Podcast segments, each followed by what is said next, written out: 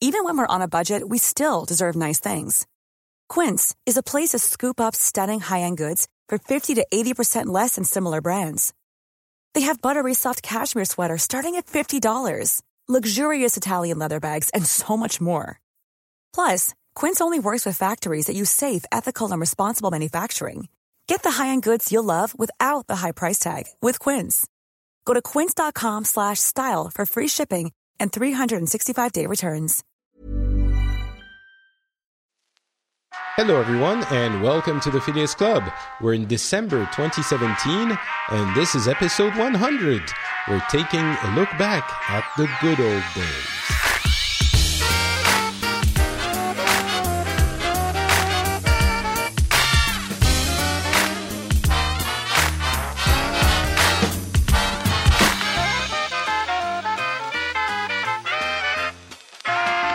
Hello, everyone, and welcome to the Phileas Club. This is a show where we get together and talk about the things that have been happening in the world over the past month. We get people from different places, different cultures, different backgrounds, and hopefully provide different views on things and uh, expand our minds and horizons. My name is Patrick Beja, and today we're going to have a different kind of show. I mean, we often do specials about one specific topic, and uh, today it's episode 100, so it's going to be even more specialer.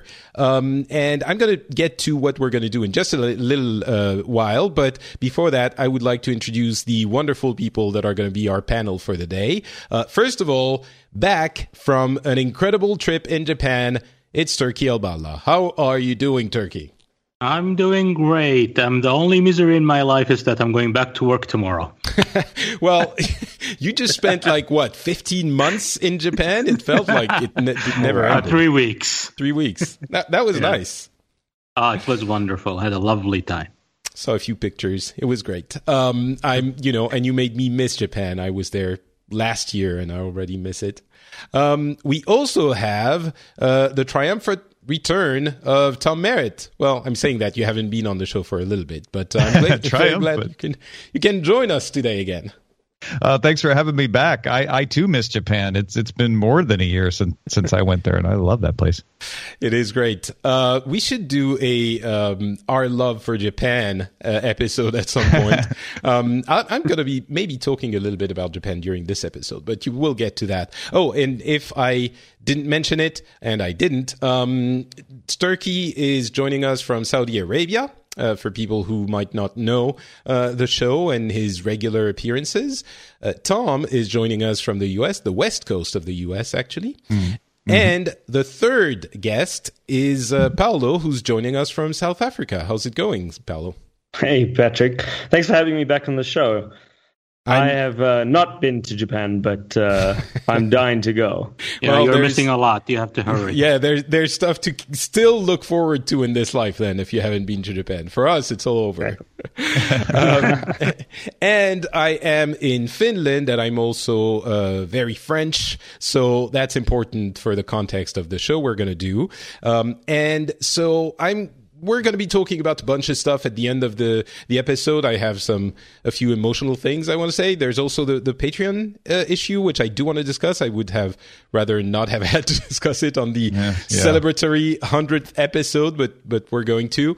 Um, but so what are we going to do? You know, I thought about this for a super long time, and I wasn't sure what I could do that would be uh, worthy of a you know hundredth episode, and at the same time, you know, relevant to the style of the show, to the theme that we're going for, um, and that could be something a little bit different and a little bit special. And in the end, um, you'll all tell me if you think it's a good idea. But what I uh, ended up on was trying to uh, get people from very different backgrounds to tell us how things were in the quote unquote good old days. Good old days meaning uh, the days of our youth, of our teenage years. And um, so for us, it's going to be probably 80s and 90s around that kind of uh, era. So I thought, you know, obviously on this show, we talk a lot about current events, things that uh, we like, we don't like, and how the world is going and how, uh, where we think it's going. Um, I think it can be useful to take a, a, little bit of a step back and look back at how it was uh, in in years that are so far removed from our reality that they they might as well not exist. In in this case, um, it's you know 30, 20 or thirty years ago. Um, so yeah, that's the idea for the show, and we're gonna go um, f- through everyone uh, for this uh, for this little sequence. And I think I'm going to start, but before that, uh, I just want to give a little bit of context and uh, ask uh, each of you to tell us a, a, a tiny bit about, uh, you know, where you are, where you come from, uh, how old you are, these kinds of things, so that when we react, people have a rough idea of um, of where we're coming from. Uh, let's start maybe with Tom Merritt. Sure. Uh, I was born in a small town, but this sounds like it's going to go on forever, but I promise I'll keep it brief. Uh, I was born in a small town in southern Illinois, uh, which is a state in the middle of the country, uh, right by St. Louis, Missouri. Uh, the town had 5,000 people. Uh, it had 4,000 some people when I was born. so I spent, you know, the first 18 years of my life there, and I was born in 1970. So one of my earliest memories is President Nixon resigning and me asking uh, my my parents, you know, why why the president was crying, which he wasn't actually crying, but my memory was that like, oh, he looks so sad. Why is everybody so upset? I think maybe my parents, or at least my dad, was possibly crying a little bit. Uh, and and we lived in an, an area that was very farming oriented. Uh, everybody's income either relied directly or indirectly on the economy of, of, of, farms, and, and farms were in trouble in the 70s and into the 80s in that area. And at the same time, my mom was from St. Louis, which had been one of the great cities of the United States in the early 1900s and was in decline. Uh, and it's it was one of those cities that was first feeling the effects of the decline of the inner city and the Rust Belt uh, sort of effect, even though it wasn't in the Rust Belt per se. So that's kind of the context that I'll be coming from. Okay, uh, Turki. But what about yourself? Let's see. I was born in Riyadh in Saudi Arabia. I was born at the end of '76. Uh, uh, I've been mostly in Riyadh uh, raised. Uh, but part, my first four years, I've actually spent about two years in Pakistan and two years in the States, where my dad was working. Oh, um, your first four years? You mean when you were? Uh, yes, like the first four years of my life. Yeah. Okay. Yeah, yeah. When I was really young, I think we came back in Saudi when I was about five or six. Yeah, around six years old. Uh, and this is where I've been living, Riyadh. Riyadh, if, for people don't know, is the capital of Saudi Arabia, and it's basically where most things are happening and uh, going on. And uh, for me, it's Reagan and when it comes to the U.S. and international politics, it's Ronald Reagan. That's that's that's my life story. All right, that's interesting. We'll we'll get to it when we uh, when we hear from you. Um, eh, but you you lived in the U.S. for didn't you study in the U.S. for for a couple of years? I thought. Uh, yeah, yeah. And as an adult, I've spent uh, two years in Spain and around six years in uh, the States. Oh, I didn't realize it was six years. Wow. Okay. Yeah. All right. Uh, and finally, Paulo, um, where, when were you born and where are you from? I was uh, born in 1984 and I was born in uh, Johannesburg, South Africa. I'm from South Africa. Um, I'm 33 years old and um, my story is a bit um, different from most South Africans because I spent a lot of time growing up in and outside of South Africa based on my parents and what was going on economically in South Africa and the political turmoil. We can obviously talk about that. But yeah, so I spent some time in the Middle East, in Europe, and in America, and uh, most of most of the time South Africa was a home base for me. But uh, I am South African um, on my passport. Okay. Uh, all right. And finally, myself, I was born in 73, so I'm now, wait, 44? Am I 44? Yeah, I guess I am. I am 44. You don't look it, Patrick. Oh, thank you. You're too kind. Um, I was born in Lebanon, and uh, we had to flee the, the country when I was very, very young. Um, and uh, we landed in France, and I've been moving around a little bit. Went back to Lebanon, Cyprus for a couple of years in my teenage years, and uh, lived in Japan for a few years, a little bit after that. And now I'm I'm uh, based mostly in Finland as we're expecting our first uh, child. Uh, but mostly I'm French and I feel French more than anything else, I would say. So that is where I am coming from. And certainly I spent my formative uh, childhood and teenage years in France.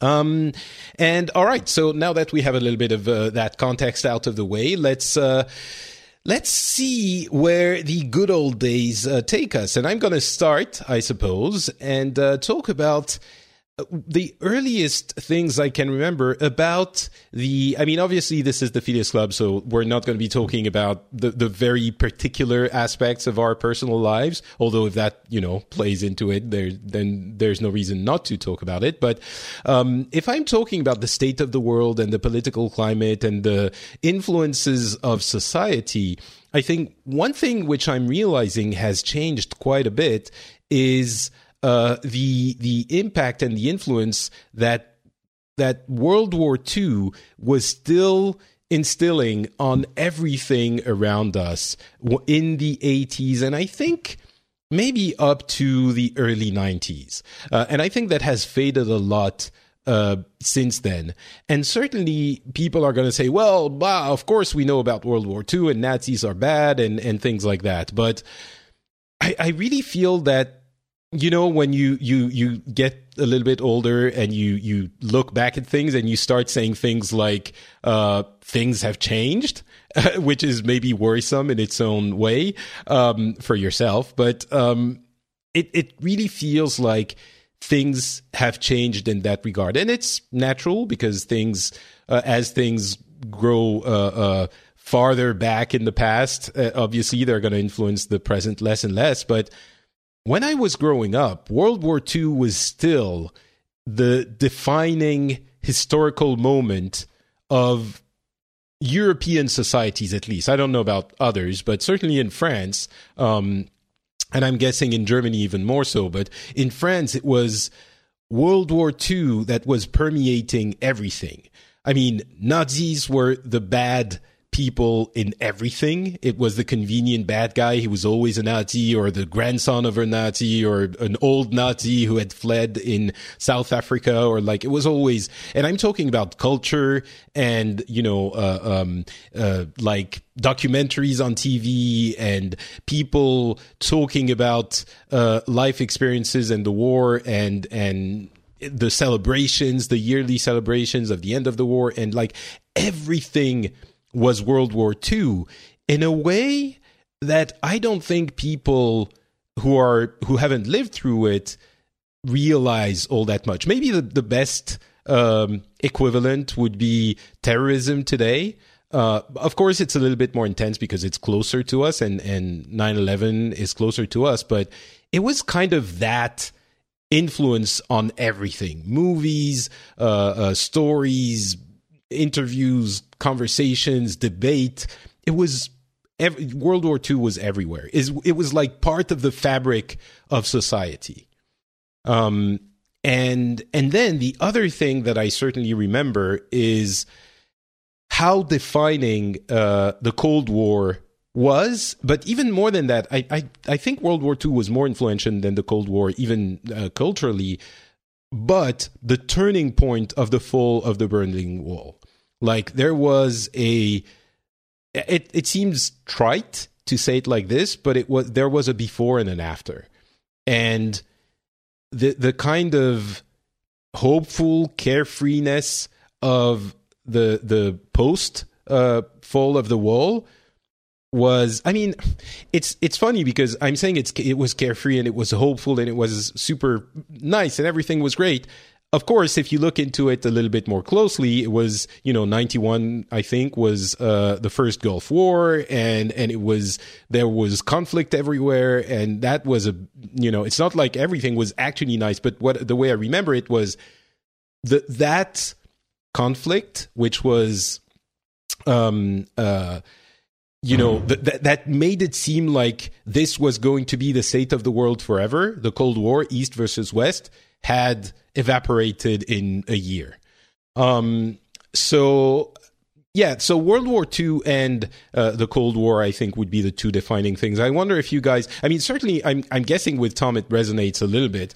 Um, yeah, yeah, for sure. Especially the the, the parts about the Cold War. I, I mean, the fall of the Berlin Wall uh, and the the bloodless revolution of Boris Yeltsin uh, deposing Mikhail Gorbachev uh, is the way it was seen here. Anyway, uh, is were were huge. It it felt you know, I, I don't mean to quote Jesus Jones, but it felt like waking up from history. It really did. Like it felt like, oh my gosh, these things we never thought would happen have happened.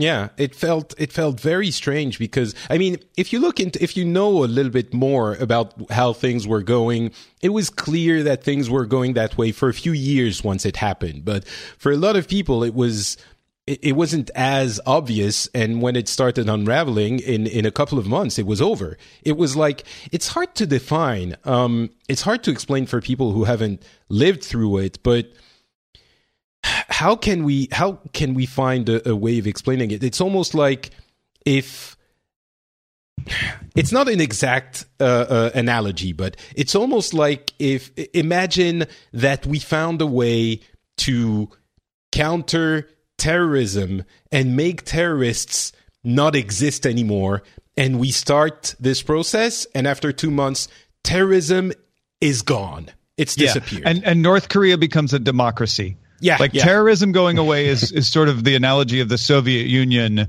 collapsing, and the Berlin Wall is North Korea is gone. North yeah. Korea is now part of South Korea. Yeah, reunited, and and you hear and the this... reunification of Germany is is part of that too, which I, we also didn't think would ever happen. And I think it's really again important to point out how uh, momentous that was and how impossible it seemed a few years yeah. before. It was yeah. the state of the world, right? Yeah, East but Germany Patrick, was there. That was it. Yeah. But Patrick, I think an important point is that because of your location in the world, you were very much a part of that story. It was part of what was going on in your school. It was a part of what, the conversation that was happening. It was a very different period than people didn't have access to internet and the ability to communicate very quickly and effectively. So in a, in effect, you were directly influenced by what was going on far more so than other parts of the world. So South America wouldn't be as I mean, it would be part of the news, the daily news cycle, but it wouldn't be as prevalent as it would be for you being in France, you know? Um, I mean, it's possible, but I think the, the Eastern and Western Bloc geographically were more important for, for us in Central Europe. But the Cold War was really I mean, the, the, the way I would look at it was we didn't have as much the threat of nuclear annihilation. Um, that was an everyday present thing as much as maybe uh, it was in the US.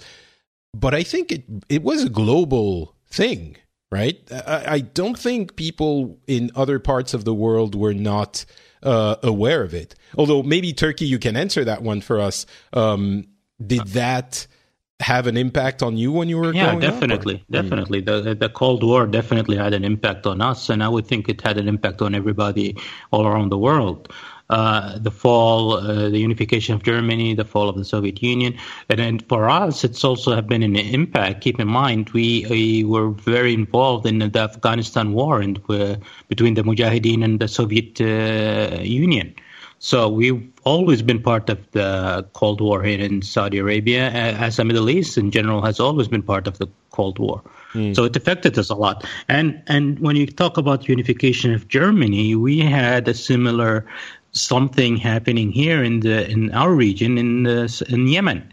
Yemen used mm. to be hmm. two states, and uh, one of them was uh, a socialist or communist state, and the other one was a republic. And they were unified as one country in 1990, I believe. And so, yeah, no, go ahead. no, I'm just saying. So it's it's kind of reflects what Europe had with Germany. We had this here in Yemen. So basically, it's uh, some in some way it's uh, very similar. Mm. And at the same time, period. Yeah. Yeah. So I guess for the for the Middle East, probably it had an influence as well. I'm guessing that Asia was looking at this maybe a little bit more remotely, uh, but certainly China was part of the. You know, it was an ally of of uh, the USSR. So I'm guessing that has also uh, an influence there. Maybe South America wasn't as involved, but they they were not, you know, completely removed from it either, especially with the um, proximity of the U.S. I think um, I think South America was more involved with their own revolutions that are exactly. been happening in South America. Uh, Asia, they also went through World War II, so they were coming out of it. They knew the Cold War. They had the conflict between all the countries, Japan, China, which is now resurfacing again in a very negative way, you can say. So it's it it affects everybody in one way or another. It's just the amount of uh, that affects people that just differs from country to country. And, and yeah, I think I, even even in South uh, America, there were proxy revolutions and influences yeah. from the U.S. and, and Russia. Um, I mean, think um, of Cuba, particularly. Exactly, yeah. You know, the most affected by the fall of the Soviet Union, for sure. I think it's it's it's definitely true what Turki said. It's it's it's a degree of how much it affected because right. even in South Africa, it, it greatly affected how people looked at the world because on the one side the the apartheid regime that used to exist here was very much anti the the Soviet communist ideals, but the current government that's in in in place now was very much more communist socialist in thinking, and there was this big. Obviously, there was it was the 80s in South Africa, so it was a very um, difficult time, and that was part of that conversation as well. We can't like the the the ANC government was demonized as being this very Russian socialist thing, and the the apartheid government was seen to be allies with the U.S. and and and England, and they were fighting in in a lot of proxy wars for them in in, in that respect. And I think that happened in South America as well mm-hmm. to an extent. It was not a direct influence, but it was definitely influencing how the politics of the time happened here. And I think another aspect of this is both for World War II and the end of the Cold War and the Cold War itself, uh, it was, I don't want to say we're simpler times, but it was more, I mean, we had an easily defined common enemy in a way that was much more straightforward than terrorism today. Because uh, as demonized as, uh, you know, extreme extremist uh, you know Muslim extremists or are are being portrayed in the current climate, there are still very many people who are trying to say, well, wait a second, it's not that simple for, for everything. And I feel like World War II, as I think we tend to apply that that um, relativistic or you know careful vision to World War II from now in the sense that we get things like, you know, well, white supremacists aren't so bad after all in that in that respect. Yes, they're wrong for this, but and you know the Nazis walking in the street, that's an easy one, but those kinds of things were I mean are unimaginable when you think of it with the the prism of World War II because the Nazis were the bad guys. And not just because uh, history is written by the winners, which it is, but, you know, there were concentration camps and, and similarly, the situation of uh, the populations in communist regimes was objectively worse. There was more fear, more, I mean, I'm not going to redo history here, but it was easy to point to the bad guys. And those bad guys were, for the most part, most of the times, actually really bad. Um, And but that's is not. But that's not the reason it was so easy. It was so easy at the time because of the media was different. You controlled the media. There was one media, one version, one story, one line, and you had that enemy as unified. Unlike today's media with the internet and satellite TV that came started with satellite TV, that's when people started to have d- diverse opinions, and then slowly we got the internet, and that's I- how things have been changed. I don't the know. way people, even World War II, people are looking at it differently now. You have different opinions of people about World War II because now you have all these conspiracy theories. You have all of these uh, uh, new opinions uh, and so on. People now Well- and fake news, as Trump says, and so on. So you have all of this. People are now they don't have this one story and one theory that they follow. Everybody now has their own theory, and it's being spread, and that's where the confusion and the different opinions are coming. In the older days, Well- what would you watch if you were in the UK, U- UK? Hmm. You only had BBC. That's your source of news. Basically, well, I'm t- when I it mean, I'm talking TV. about the 80s, the, the 80s and early 90s. We had more than just one channel, and they they were independent channels, and certainly it wasn't as uh, there wasn't as much That- as there is they today. weren't- Depends where no, you but, are. that- but where are, what, they're independent, but they follow one policy. They might I- I not mean- have. And it also depends where you were, because in Europe you may have had more than one media outlet, but in South Africa at the time, like we didn't have many options when it came to to media TV, and a lot of it was controlled. I mean, I mean, I don't know how it was in in um, the Middle East, but I know for us we didn't the have Middle the East, Middle East, all the TV was controlled by the governments. Hmm. And the, st- the U.S., you had only four main channels until the CNN came in and started taking part of that away, and slowly new channels came out.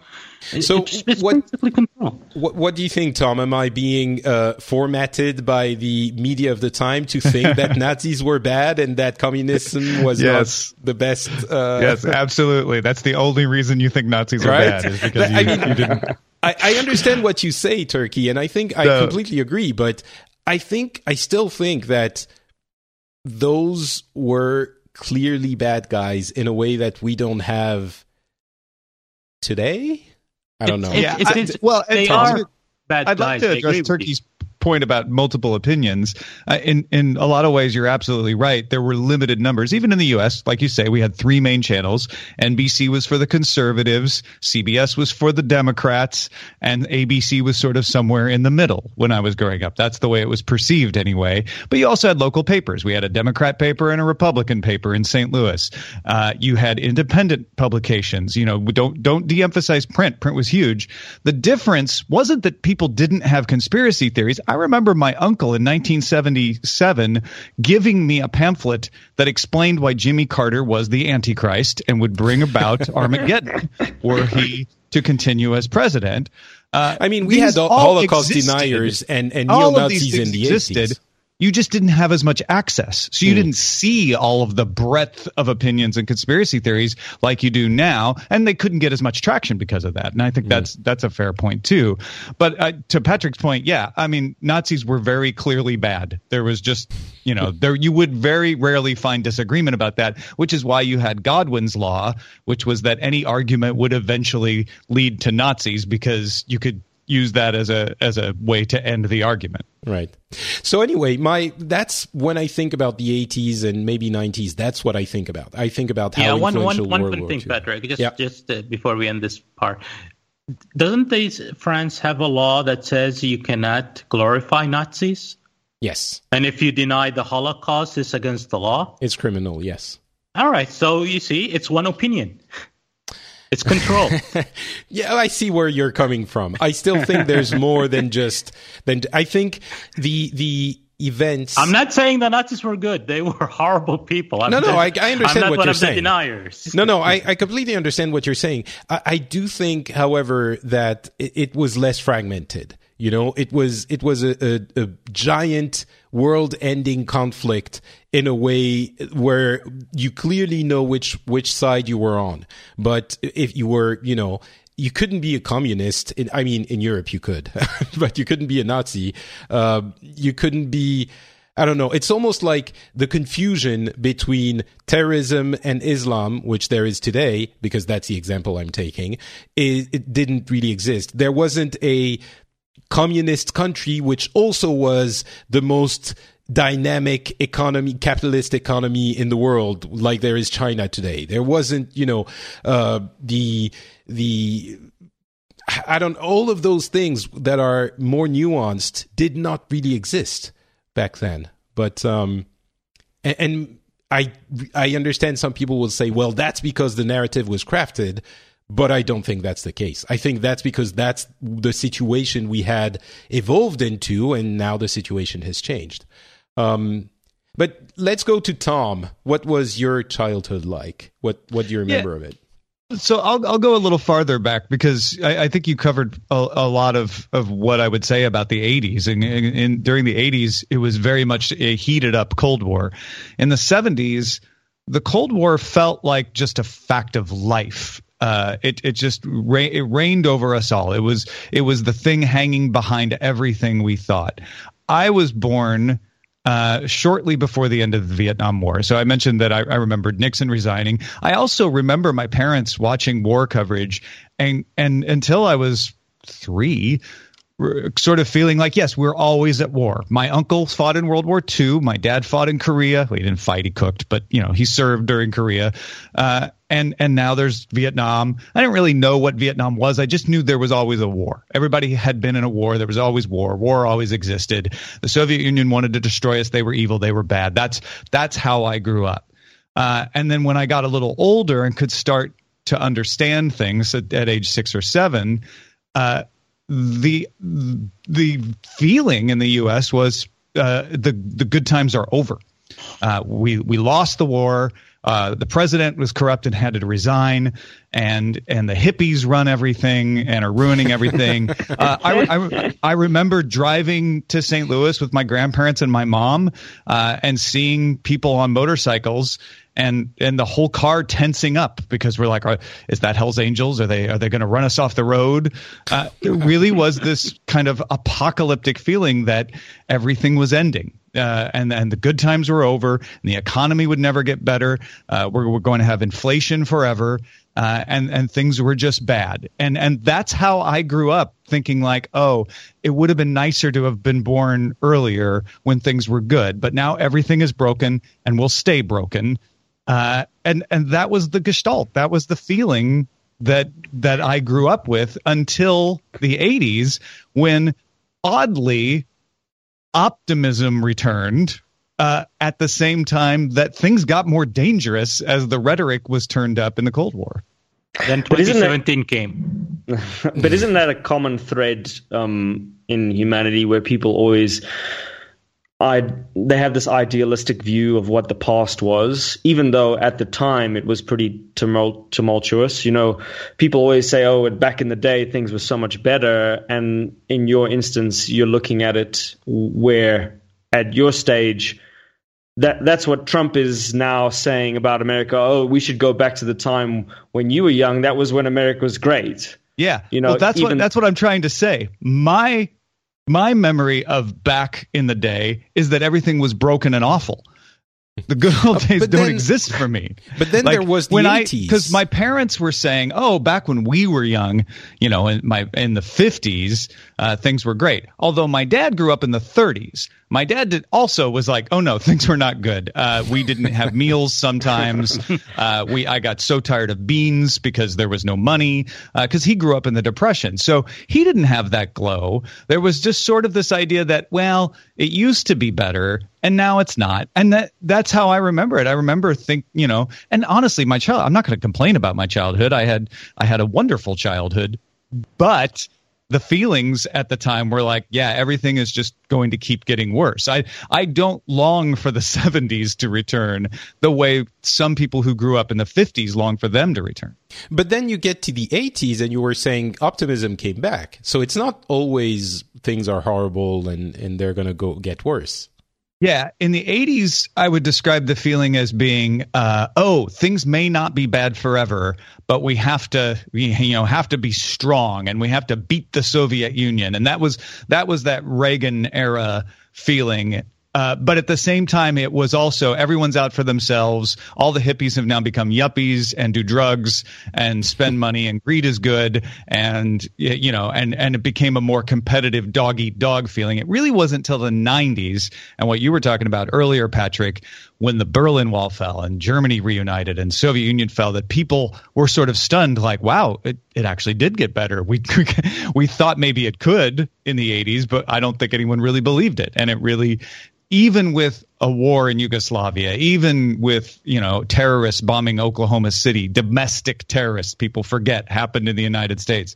Uh, it, it, it still felt like oh, but but these are bumps in what is otherwise a good road versus mm. The 80s, which actually didn't have as many of those kinds of things happen uh, because of the Cold War sort of locking everything down. Felt like uh, you know we're on the knife's edge still.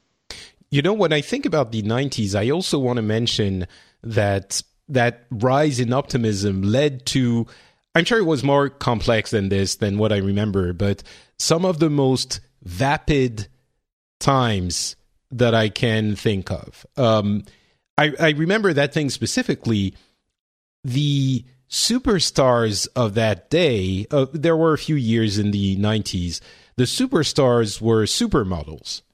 And I'm sure everyone my age will will remember this.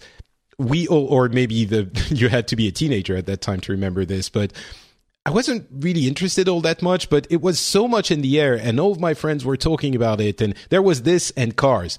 And we knew all of the names of the super sexy supermodels, and it was literally idealizing, or not even idealizing, but our admiration went to the people, mostly women, who were literally paid to be pretty.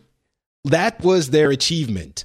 And I don't know. This sounds very French to me. I don't remember. Really, it, quite wasn't that, like that. Being the, yeah, I mean, you don't remember supermodels Cindy were big. Crawford and and like all of those. I, they were. I mean, for Kelly us, maybe was- Kathy Ireland. Yeah, but I remember them when I was in college, which was '88 through '92. I, f- I wonder if it's just a time, you know, like when you're that age, like that's everybody starts looking at supermodels. Hmm. It's I mean, Farrah possible, Fawcett yeah. was huge when I was a kid too. well, she's an actress, right? she started as a model though. Okay, but she became an actress.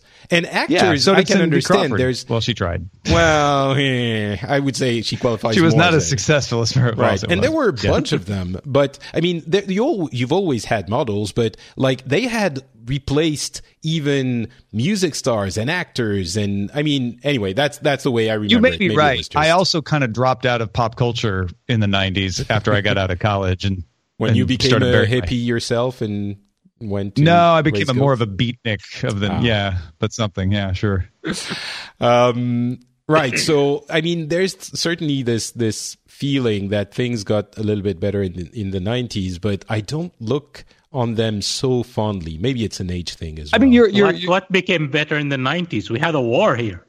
I know Right. for you guys it was, and that's Right. something that was less, uh, uh, you know, it was less world engulfing. I would say, not to make a bad pun, but um, well, the- it, the difference was a war like that in the 70s would have meant the risk of a nuclear exchange. right. And a war like that in the 90s became a local affair, which was very bad locally, but didn't risk worldwide devastation.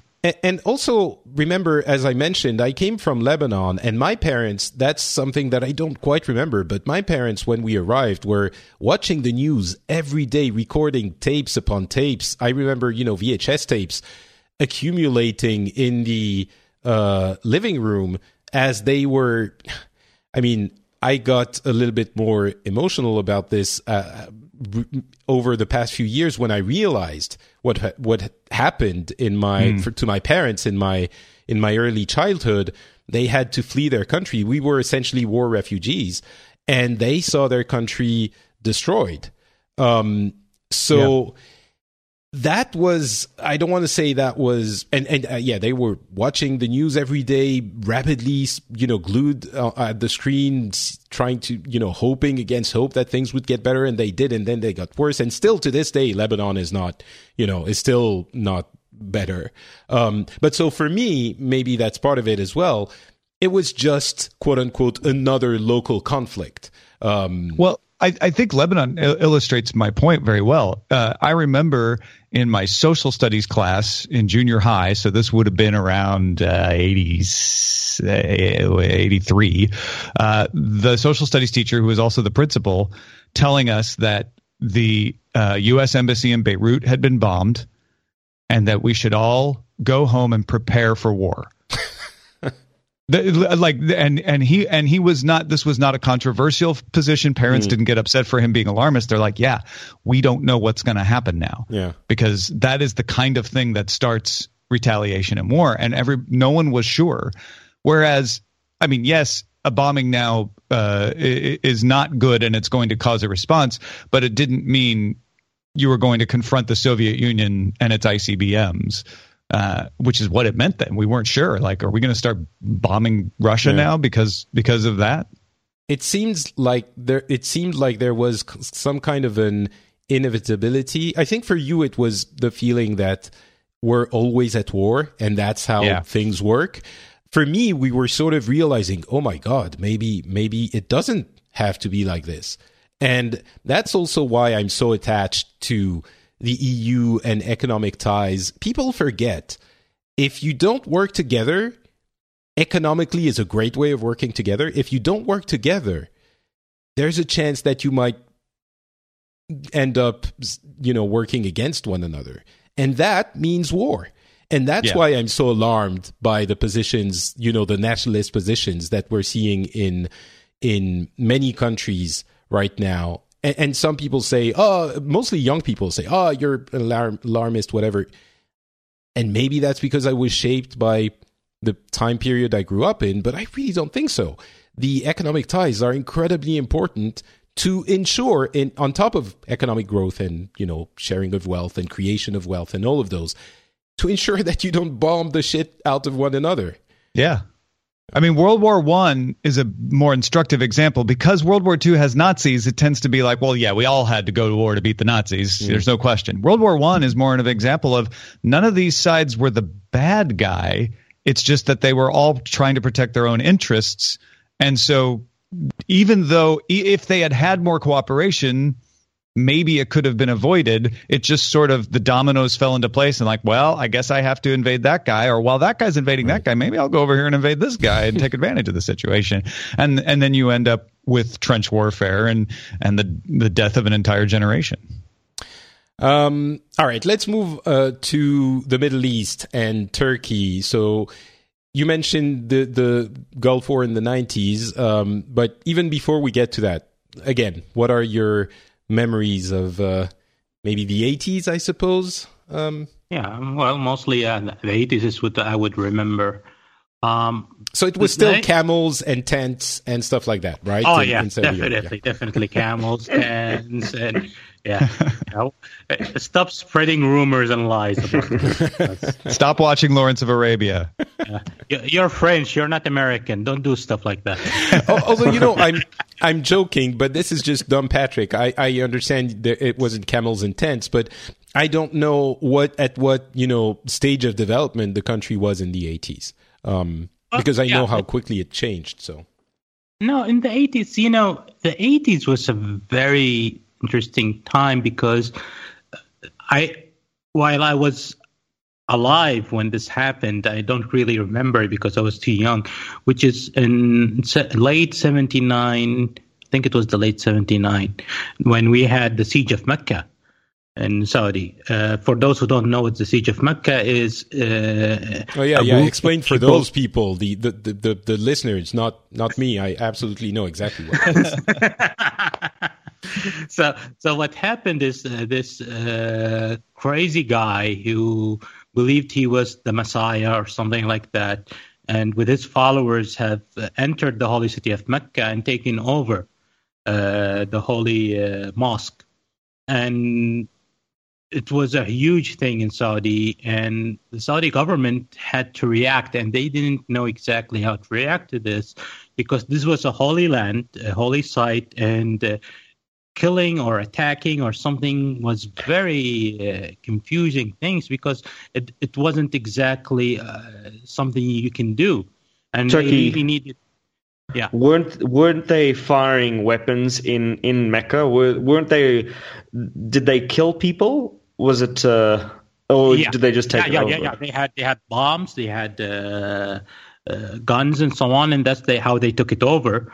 And then they uh, barricaded themselves inside with a number of uh, pilgrims and uh, those who were attending prayers uh, as hostages. But the government really didn't have the right to enter the holy city to liberate it because that means using force, which was not really something they could do without approval of the highest authorities in uh, the religious group.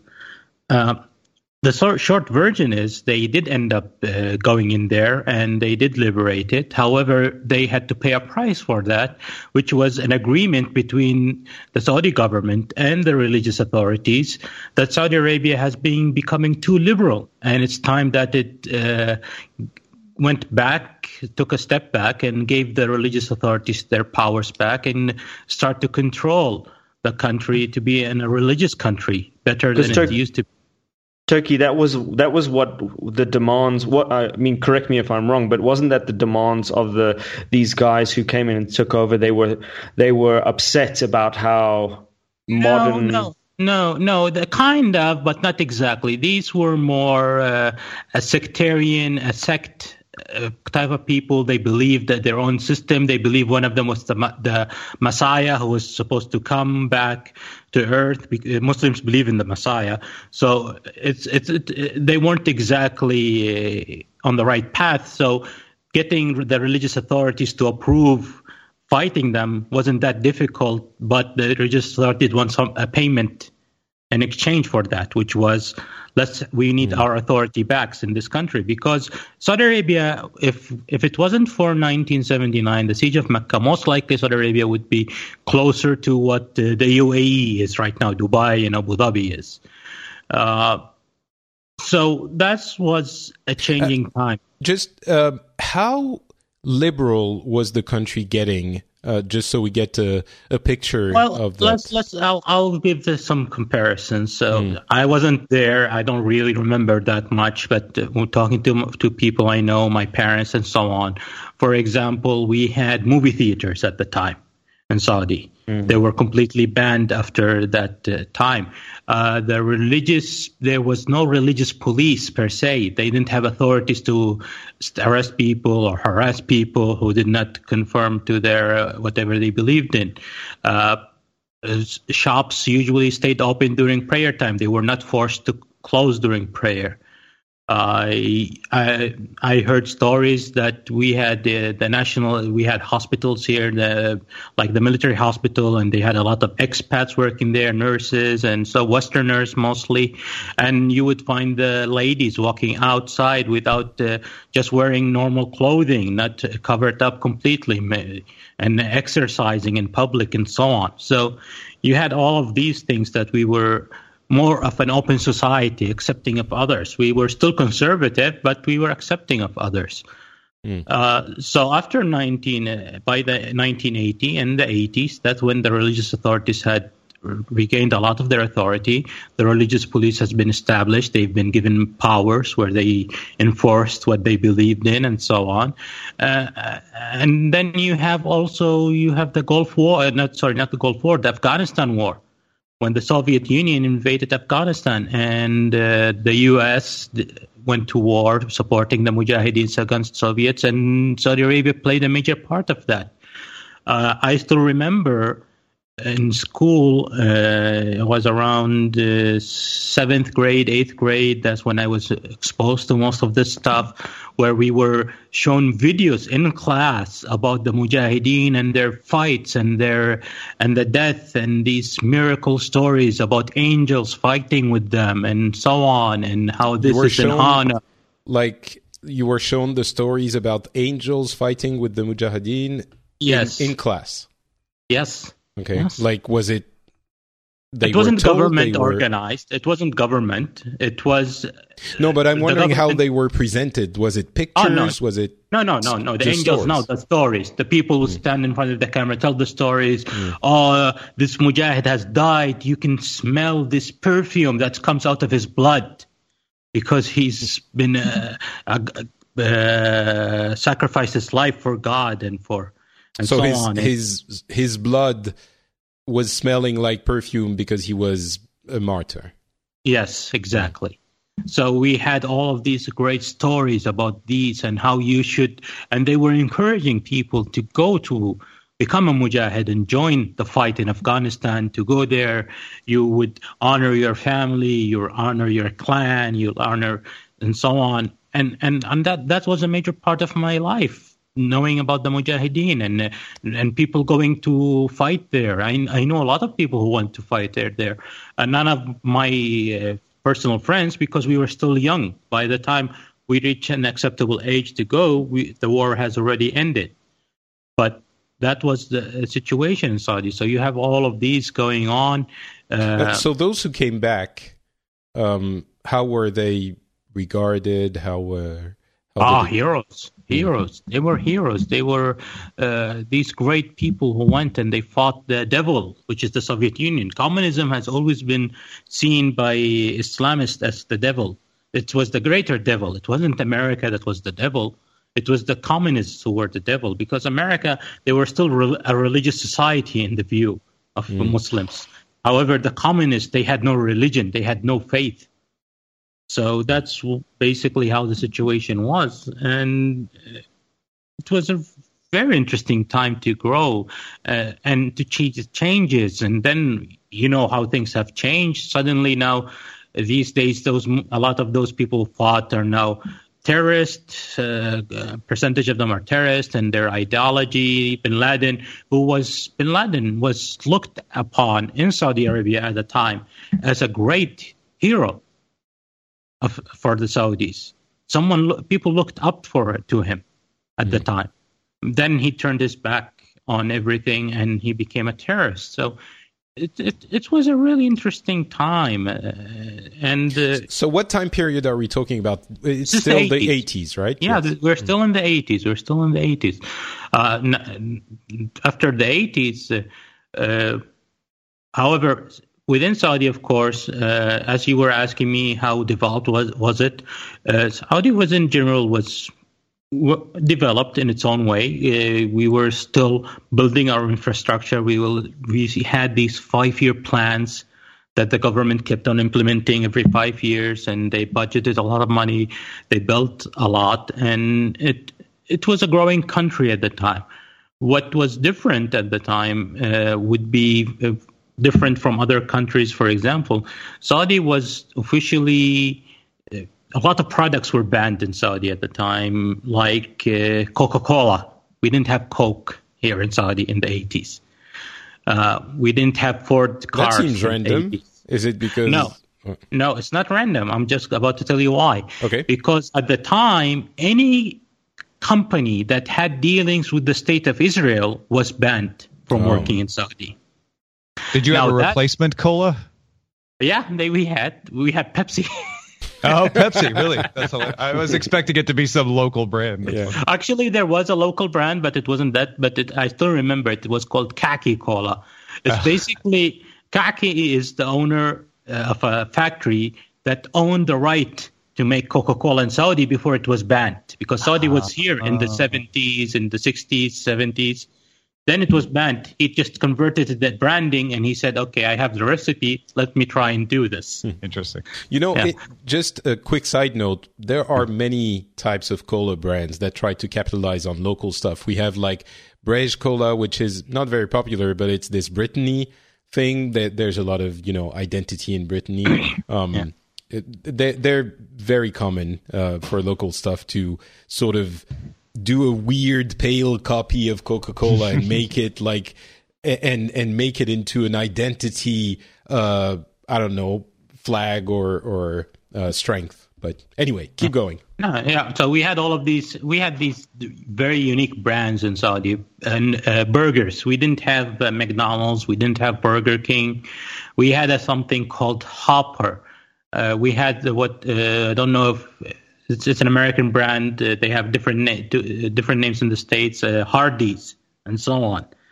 So we had this society of cars. I said we didn't have any Ford cars at all. we you would see Ford cars in the streets, but they're old from the 70s, 60s, but nothing from the 80s, for example. And that changed after uh, the Gulf War when uh, Saddam Hussein invaded Kuwait. And that's my first war that I experienced myself. And I still remember those days of fear and shock and uh, amazement and, and so on. It, it, it was really surreal for most people in Saudi Arabia at the time. And after the the war, as a thank you for the U.S. and their support, I'll, I'll get back to the war. I'll get back to the okay, war. Just, okay. yeah. So, as a thank you for uh, the U.S. for their support, the ban on U.S. country uh, companies working with Israel, the state of Israel was lifted. That's when we had McDonald's coming in, Coca-Cola, and Ford. Mm-hmm. Uh, all right. So, what were you asking? You were going to ask me about the um, war. Just. Um the the fear. I mean, obviously, the proximity um, meant that you didn't know what's going to happen, what was going to happen next. But to me, it seems like there's always wars next door um, to you guys. So why was it more frightful? Because because this this uh, this wasn't presented to us as the war next door.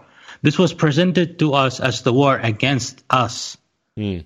Uh, this is and this is with the, the you have the stories and then you have the conspiracy theories. So the stories are that Saddam Hussein decided to invade Kuwait. Apparently, the reason, if you read that, there was a, a fight between Kuwait and Iraq about oil, where Saddam Hussein, the Iraq, has accused Kuwait of stealing oil from Iraq during the Iraqi-Iranian war and demanding that they should give him, uh, pay him for it, and so on and there was uh, meditation uh, that the Saudi government tried to uh, mediation. Uh, you mean mediation? Sorry, Saudi government tried to mediate between Iraq and Kuwait and so on. We actually there was a meeting on the day just before the invasion here in Saudi Arabia between Iraq and Kuwait, trying to solve the situation. And suddenly we wake up in the morning of news that Iraq has invaded Kuwait, and everybody was complete shock and, uh, and, disbelief of what was happening. A lot of Kuwaitis uh, left the country. They came to Saudi. This is where they settled, and so on. And and you have different stories. The official story is after Saddam took uh, Kuwait, he started massing his troops on the Saudi border because his second phase of his plan was to invade Saudi Arabia and take over the oil fields in the eastern part of Saudi Arabia and that was supported by images, satellite images provided by the U.S. government to the Saudi king, showing him that, that the Iraq was preparing to invade Saudi Arabia next. And I think, if I can interject just for a second, I think now, if you tell that story, the immediate reaction from many people would be, "Ah, oh, and we know how reliable those sources can be, right?" wink, wink. Exactly. Right? So that's that's the conspiracy theory. The conspiracy theory was that those photos were ducted. Saddam Hussein was actually setting his troops in a defensive formation and not an offensive formation on the border. Hmm. So you have those theories there. And as so, and that's what everybody was known that Iraq was preparing to attack Saudi to take over the eastern province. So that was a war against us. And and even those who did not believe that completely, they still had a problem with Saddam Hussein invading Kuwait because that's just the start. He might not be planning to invade Saudi now, but he might plan that in the future. If he could do it once, why wouldn't he do it again? Right. And so on. So we went, we had that war, and then the war started, and then Saddam Hussein started uh, launching all of these Scud missiles against Saudi Arabia, and specifically on Riyadh, the capital where I live.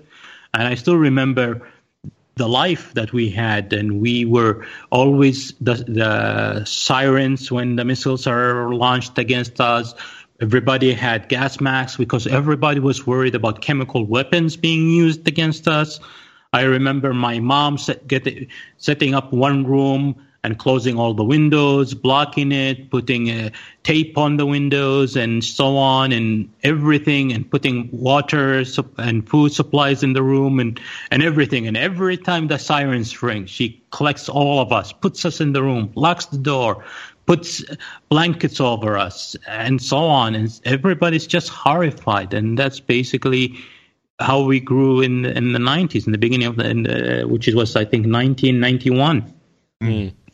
so how was the the i mean obviously relationship to the us was very positive at the time um uh, yeah, the relationship with the U.S. has been very positive. Mm. We've had a good relationship with the U.S. Uh, mostly, and uh, we had a good relationship with uh, administration, the Republican administrations, Ronald Reagan and George Bush Sr. Uh, and uh, overall, the relationship between the Saudi and the U.S. has been always good. The only exception has been mostly Obama. Interesting. So that was the early 90s. I guess we can more or less stop here. Uh, just, I, I'm not sure how appropriate it is even to say this, but when you mentioned Scuds, the Scud missiles, they were very emblematic yeah. of the war.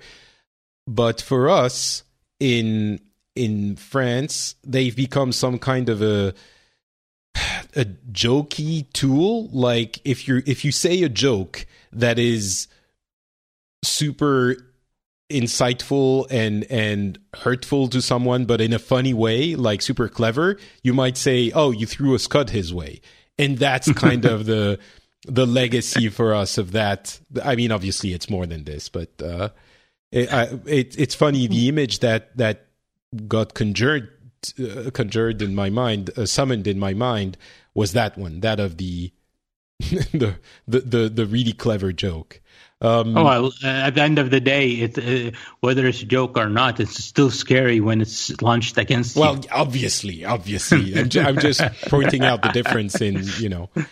Um, well, it, it's interesting because the, the perception that was delivered to the U.S. audience at the time was that Scud missiles were largely ineffective, that they were inferior weapons, uh, and, and, and were, Iraq wasn't very good at launching them. They, they, were inferior weapons basically because the U.S. supplied us with Patriot uh, missiles. Right.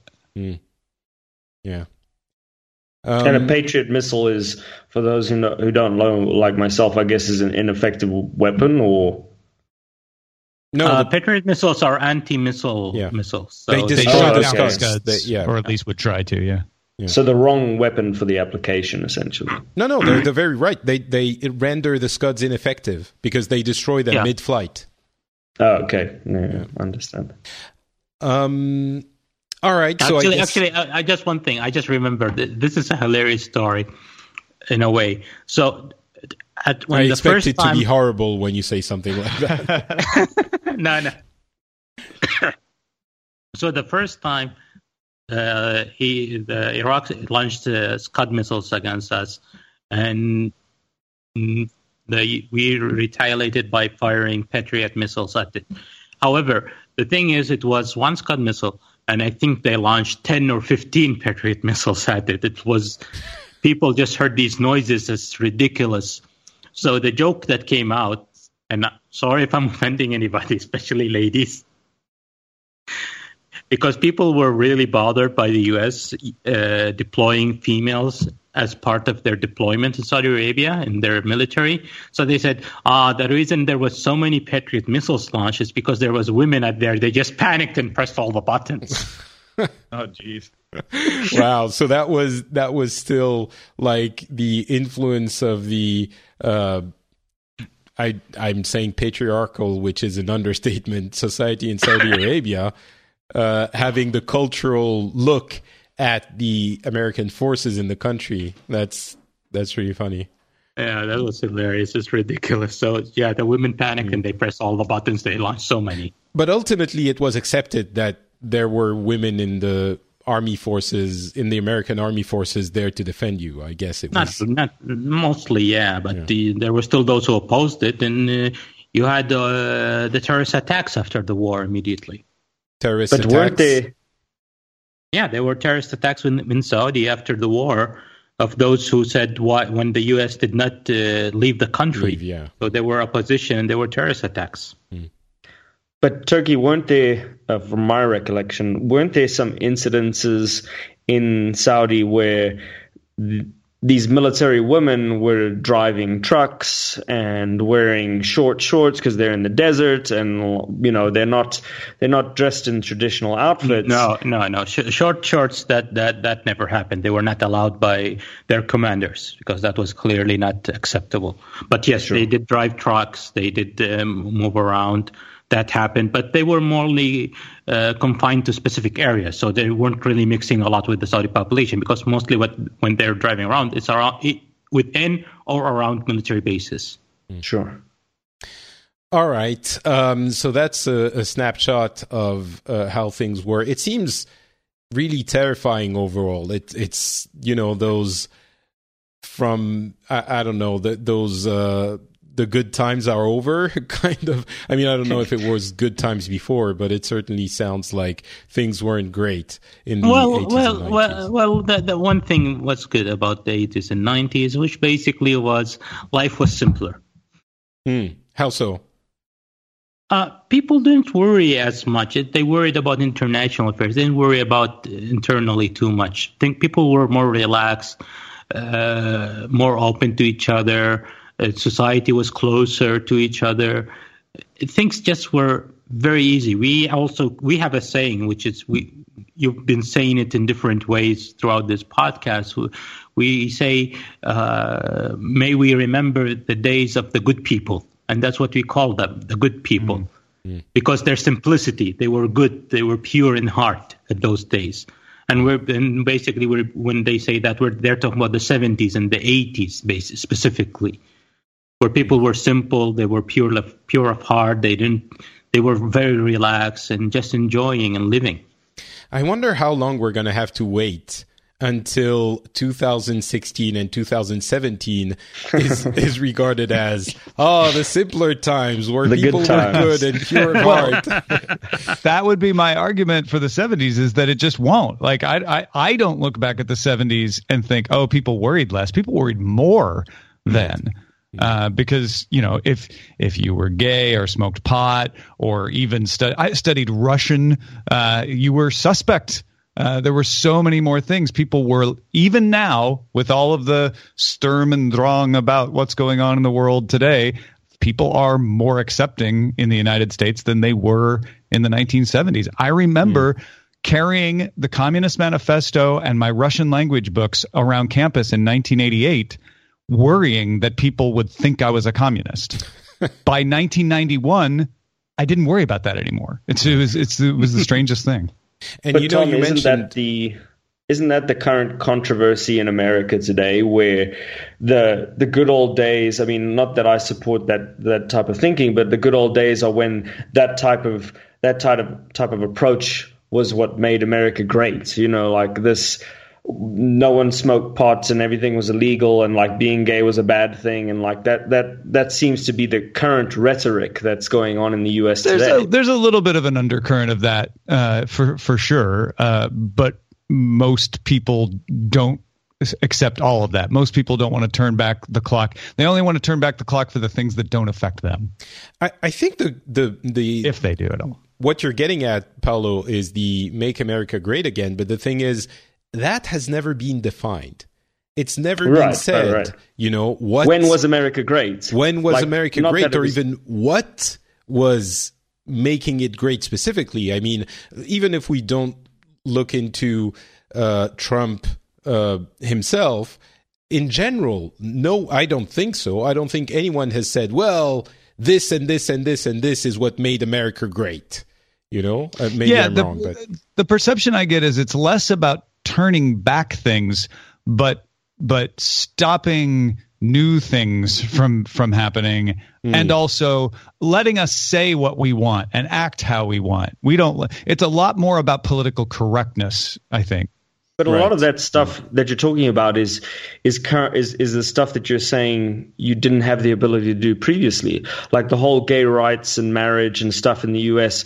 only turned around I mean, it's still got a long way to go, obviously, but it's only really started turning around recently, you know, with the Supreme Court allowing gay marriage and all that stuff. And, and if people are trying to stop that, it may, it brings to my mind not well no they're not at least my perception and, and i live in los angeles now so who knows I'm, I, I may have an entirely mistaken perception of what's going on in my own country but my perception is not oh we, we need to stop gay people from from being gay, which is what it was when I was growing up. It was like, right. you aren't gay. There isn't such a thing. And if you pretend you are, you're evil. It's not that. It's it's more about, well, we don't want to have to make cakes for them.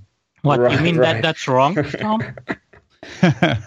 Because as far as I know, that's what we're told here. Well, you know, that's why you look on the 70s so fondly, I suppose. um, we, both of you mentioned uh, gay gay people, and I do want to allude to, uh, or not allude, just mention um, AIDS, which was huge in the 80s and yeah. 90s. It was something that was also part of everyday life. It was a, a, a concern that everyone had, not just gays, obviously, and that was a very difficult uh, thing that well, that I, uh, people what educated. Do you mean, what do you mean? What do you mean, Patrick? My understanding is AIDS was God's punishment for all the gays and sinners. Right. But you know, you you, you say that in a joking pure. manner, uh, but that was uh, the perception. I don't think so much in France, but there were some. There was some education um, that was required to to make people understand that you. It's not just the gay population that is at risk you know, and and obviously you should use protection. You should use protection anytime you have uh, you have sex, uh, unless you actually want to make babies, which is a different story. But I mean, wearing condoms was something that was new, and it was maybe it was because I was a teenager, and even though I didn't have a lot of sex, I was hoping I would, so that was a concern.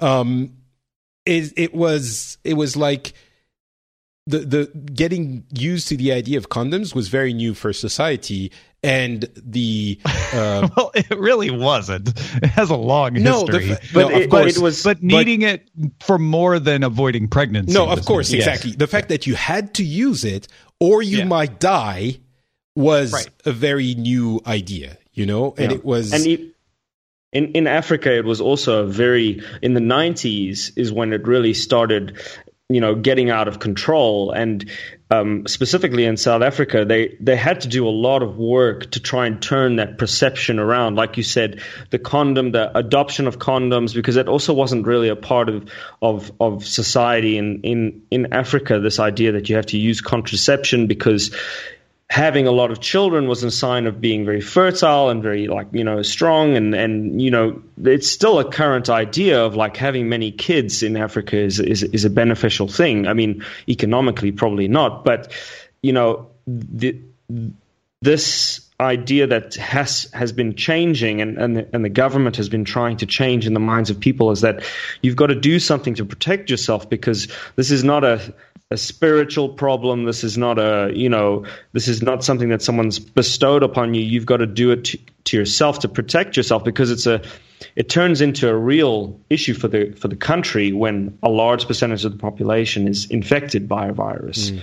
Yeah, and I mean to and, be blunt, in the U.S. it was well, if if a woman gets pregnant, that's her problem a, a lot of times, and AIDS changed that because now it became everybody's problem. Yeah, sure. not not the pregnancy, but but the virus. Yeah. Um, all right. Well, let's let's uh, move on to South Africa and let's uh, keep let's keep uh, Paulo talking. Um, I guess for you, your childhood was the '90s. Uh, how was it back then?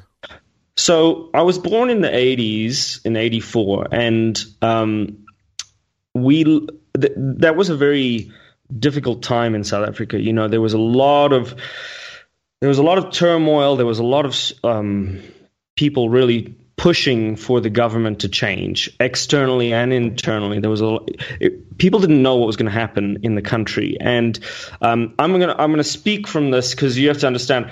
I'm a white South African male, and I'm going to speak from that position because um, people have to understand that being in that position, obviously, I've seen a lot of benefits that other people in the country don't have, and I have a I have my point of view that I can't necessarily correlate to other people. I can have an idea, but mine is from that perspective of a white South African male. And even though I may not have benefited directly from what happened with the previous government, I have benefited indirectly.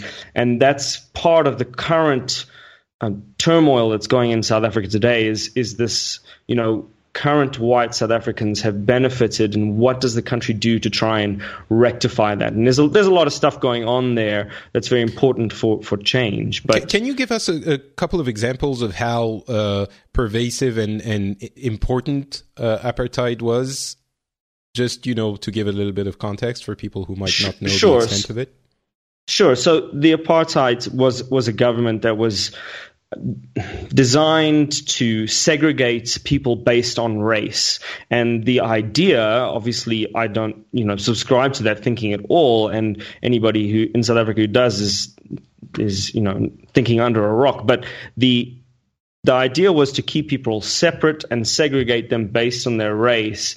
And certain people in different races benefited more than those from others. So south africa is a very multinational country. We have, you know, black South Africans who are also very divided in terms of their culture and, and where the region of Africa they they subscribe to and they also their religion and, and some of the beliefs they have. There's also Indian South Africans, there's Muslim South Africans, we have Chinese South Africans. We also have, and I know it's a controversial word, but in South Africa it's a common term, is, is colored South Africans. And that's not necessarily a derogatory word, it's just a common term people have for people who bred early on when they were here colonizing the country. And then there was this group there, and in, it's more prevalent in the Western Cape where there's a, a, a group called the colored people live in the Western Cape generally. Um, and a lot of Indian people from South Africa live on the Eastern Cape. But the government at the time segregated everybody and allocated land for different you know races and said okay you can live here you can live here you can't mix with this person you can own businesses you can own land and obviously that um, only benefited people who were in charge, who were generally white, well, who were white, and um, as a result, um, people, um, the country started to change, especially in the 80s. This is when Western governments started putting a lot of pressure on South Africa to make a change, and um, even though the country was quite self sufficient, it still needed to make the change in order to survive, or we would have seen a uh, we would have seen a um, uh, a war. Um, what do we call it? Uh, an internal war where we would have been fighting each other, and um, because of, I mean, that was the division of the country. Were there um, economic uh, blockades, or you know, was it was that also? Uh, um, um, the the word is escaping me, but you know, was that also an issue? Sure, the, embargoes. Embar- thank was, you. Yes. Yeah, there, there there were a lot of embargoes against South Africa. I remember because we were traveling a lot that South Africa wasn't allowed to fly directly into a lot of Western countries like Europe and America.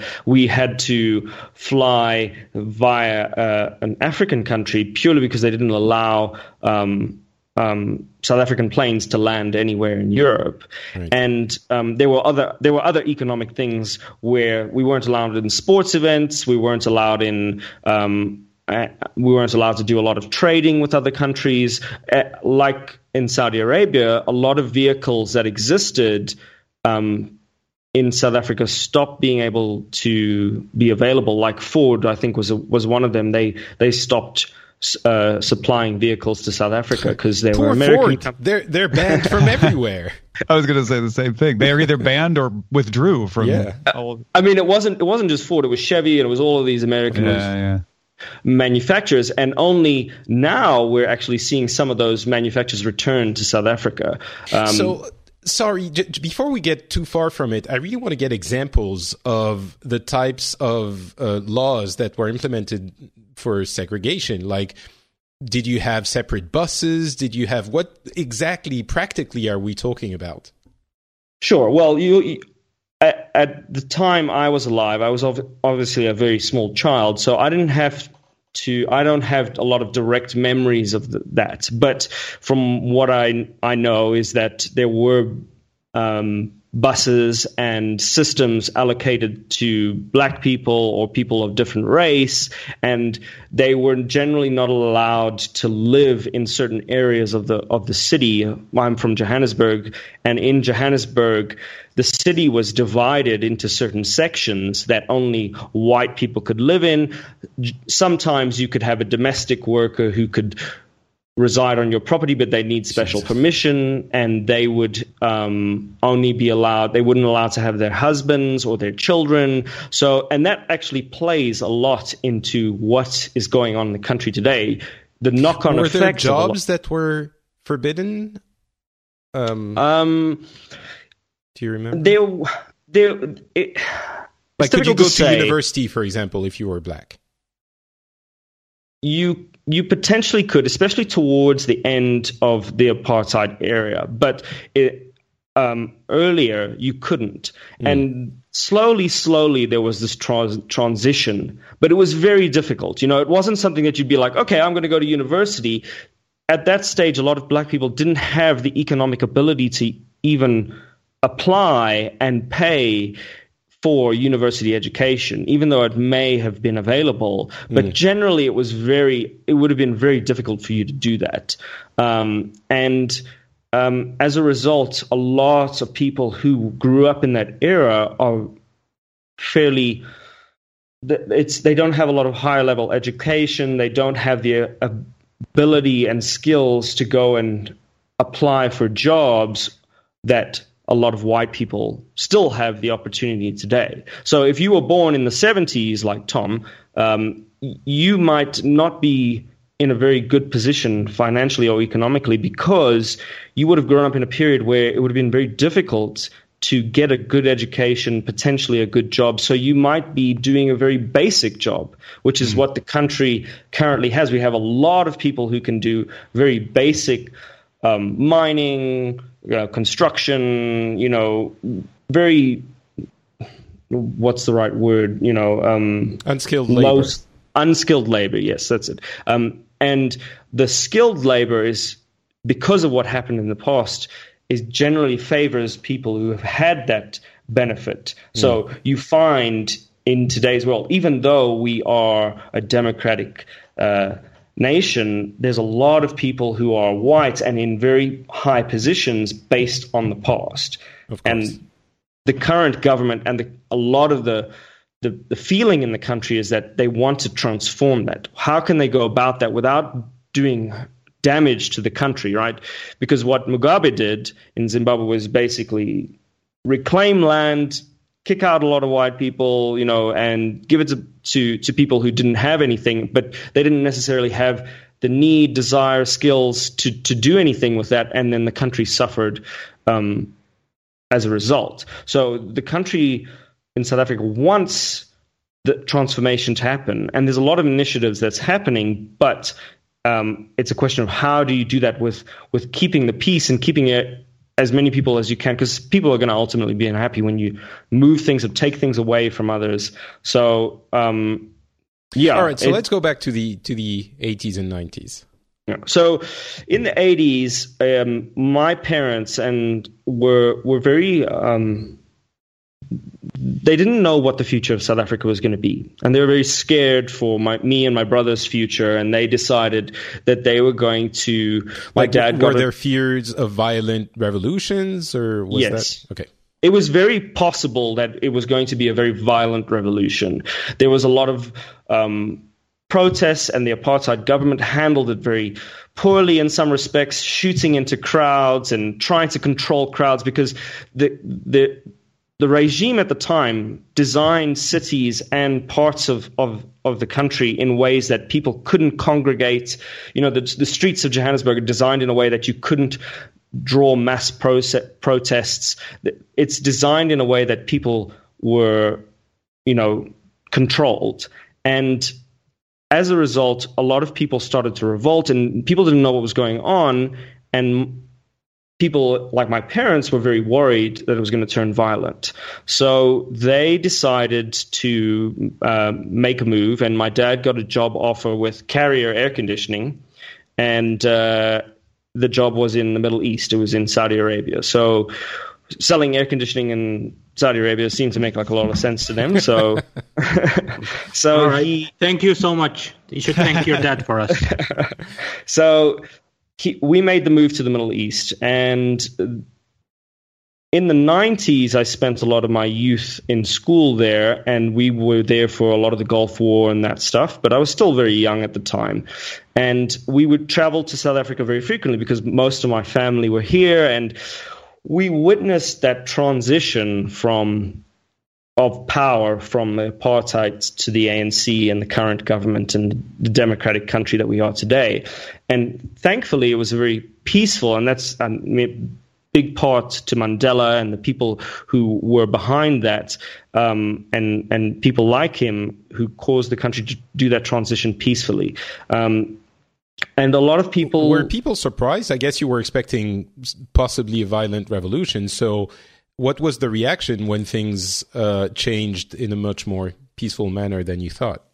Sure, and and like I said, from from a white South African's perspective, I think a lot of people I knew were very surprised that it it didn't turn into this that because, the colored people didn't uh, strangle and people in the street? Right. That, that that that didn't turn violent and people right, didn't right. come and take land and and and and it was a it wasn't an aggressive uh, takeover whereas it turned into a much more peaceful transition. And i think something that really highlighted that is the the um, rugby world cup I'm sure you guys have seen that movie with uh, Matt Damon and and um, oh Invictus.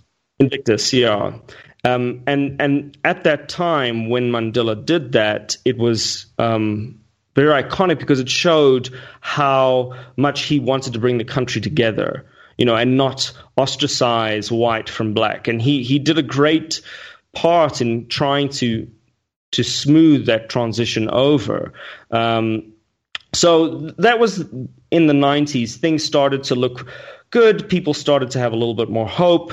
There was a little bit more investment. But as the government transitioned, people started to take advantage of this transition because it was a very strict regime. The country went from this very, very strict regime. I mean, to give you an example, I mean, it's a, it's a pretty funny one. My, my uncle um, was, uh, he he in the 80s i think he had like a playboy magazine in the back of his car and they came and arrested him and like you know this type of activity in in south africa was very frowned upon. It was a very restrictive society. A lot of movies were banned you know media was very controlled and um and coming into a new government and a new way of living where things were a lot more free um, people started to take advantage of that. So criminal elements started to arise and people were allowed to live in areas that they weren't allowed to live in previously. And as a result,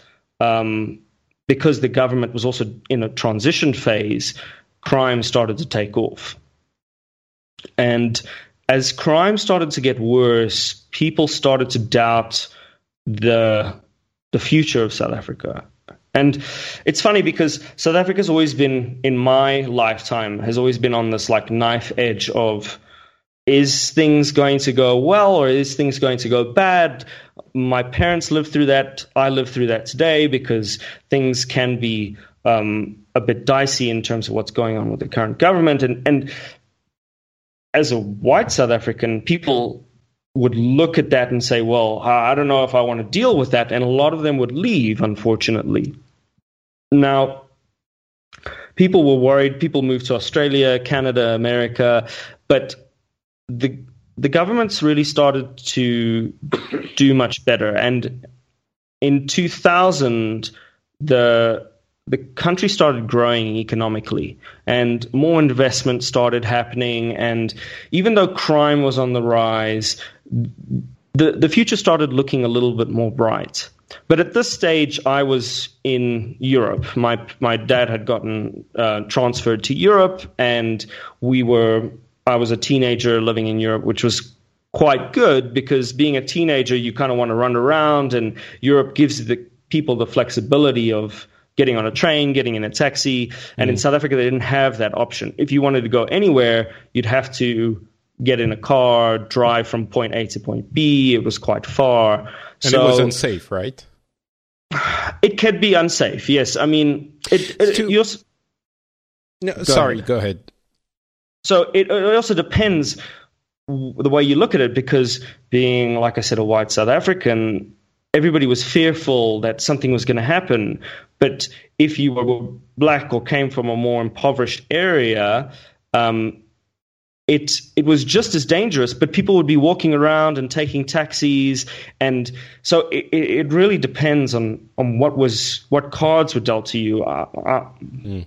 My world was very fortunate where we had a car and we could go from point A to point B, mm. but it's, some people didn't have that luxury.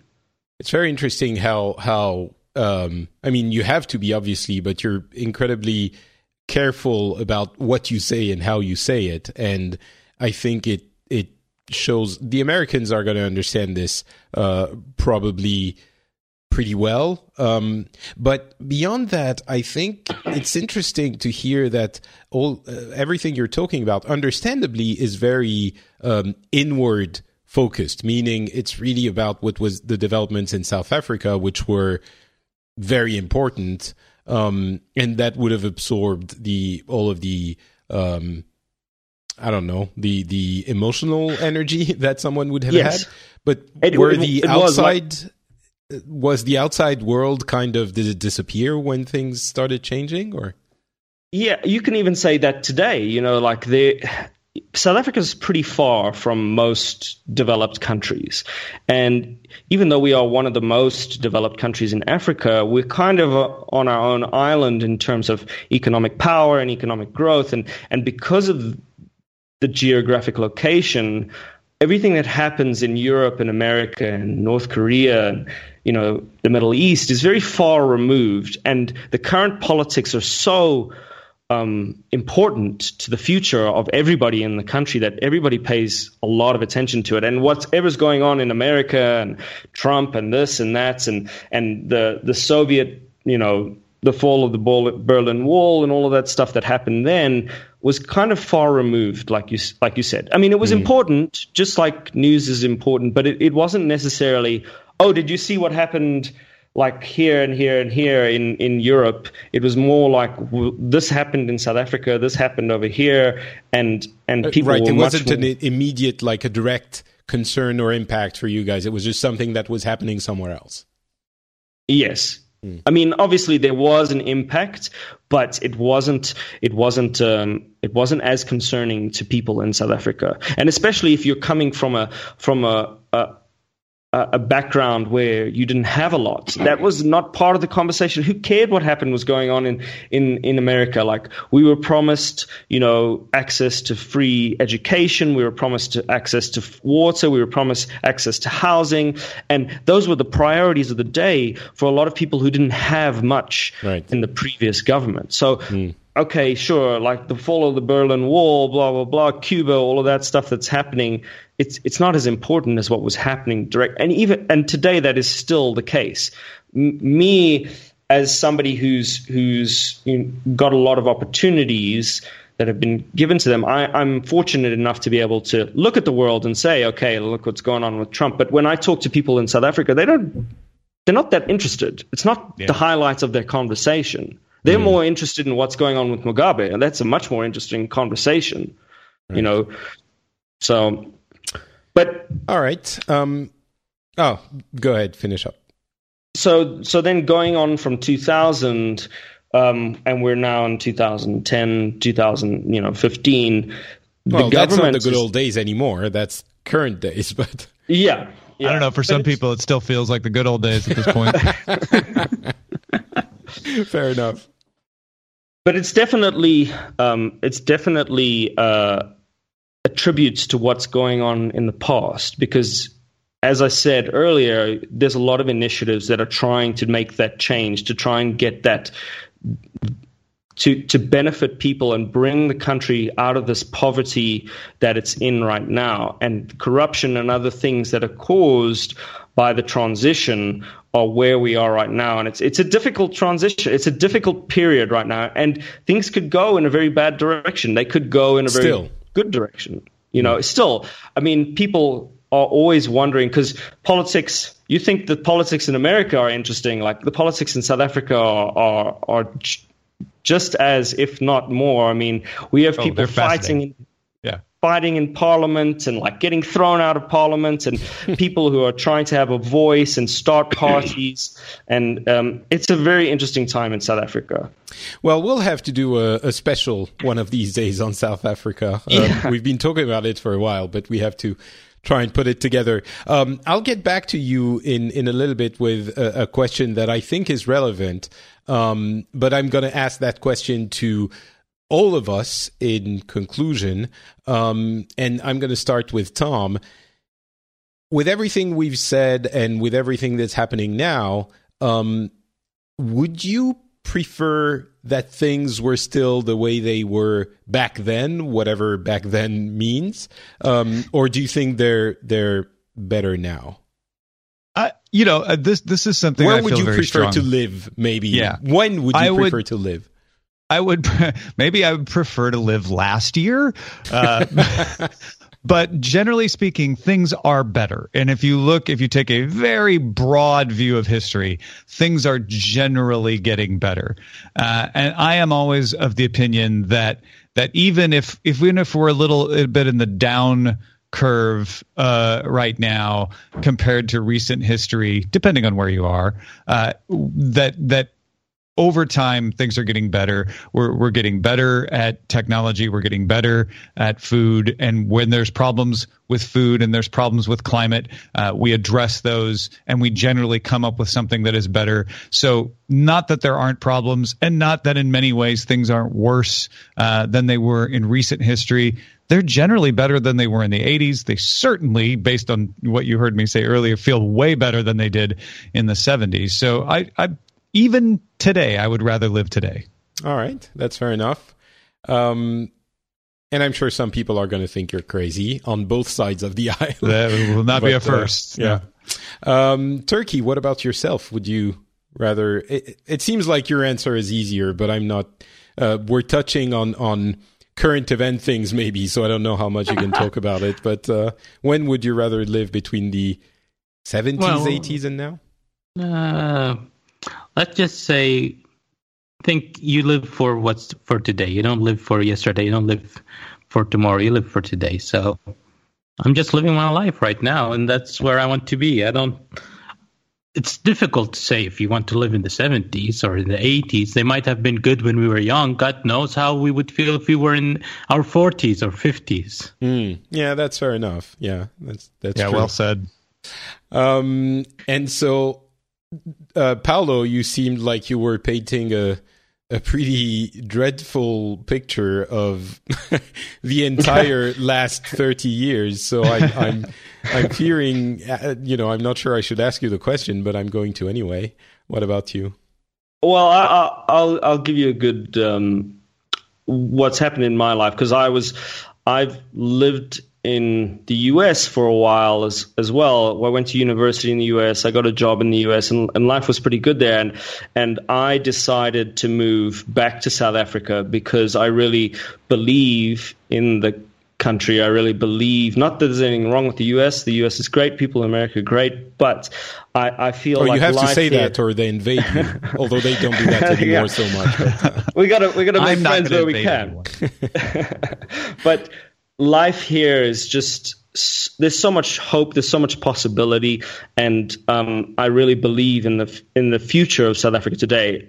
Previously i couldn't say that you know. I think if i was coming out of the 90s or the or the 80s specifically it would have been difficult to say that but i, I really believe that it's going to be a, a, a very strong and, and, and well built country you know in terms of people and and the approach other people have to one another that's one of the biggest draws for me in south africa is is what's going on, the conversations that are going on, even though it's difficult to have conversations about race and racism. And it, it, it's wonderful to be a part of that and part of that story. And I hope it it all comes together really well. I believe it will. But uh, yeah, I think today is is the day to be living in. Excellent. Uh, that's that's a surprisingly hopeful view. So thank you for lifting my spirits. I didn't think you were gonna go there.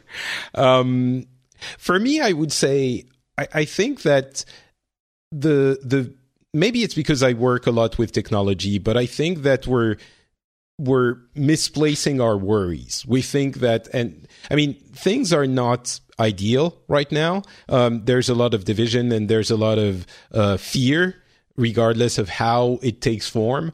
Um, but I think those aren't really the the the the main cause. Those are more symptoms, and the causes are found in what you were saying in the beginning of the episode, Turki, in the you know emergence of giving a voice to everyone and that's what we're learning to deal with now um, because of technology and the internet and the prevalence of every opinion which means you know for now we just give equal value to all of them or near equal value and that's something that we have to learn how to deal with you know sort and understand and and I think that we will. I think if we don't, it might be more problematic than even it is today.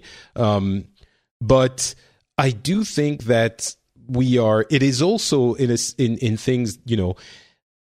In in a way that some people have been voicing here, um, particularly on the conservative end of the you know and nationalistic end of of the spectrum, that those opinions were always there, but we didn't listen to them or care about them. And that can spell disaster. Uh, if you ignore those too much. And and the other issue is, you know, inequality is certainly a problem, and and inequality is certainly part of that division that we're seeing now. Um, with with some being left behind in the economic growth that we've seen with technology. So all of those issues I think are being voiced now and surfaced in a way that seems bad, but is much better than than the way they might have surfaced a few decades ago.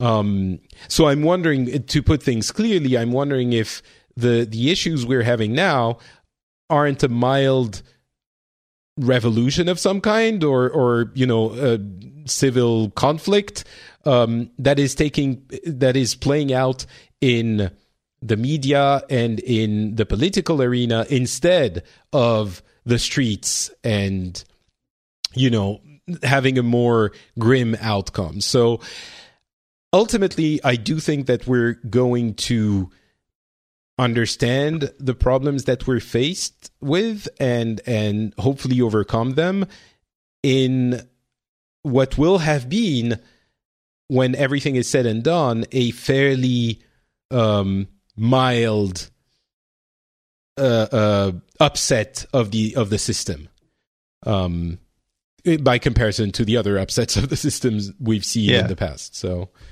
um, treating a wound always hurts a lot while you're treating it, but it's better than letting it fester and losing the whole limb. Right. And, and the way we're treating it now, as horrifying as it seems to some, I think and and I mean, of course, I had this idea in the back of my head because that's the way I look at the world. And maybe some people are going to say, "Oh, this is not the way it is," and you're you have too much of a rosy outlook on things. And but I really don't think so. But I I really think that looking at our our earlier times together now, it it it's not.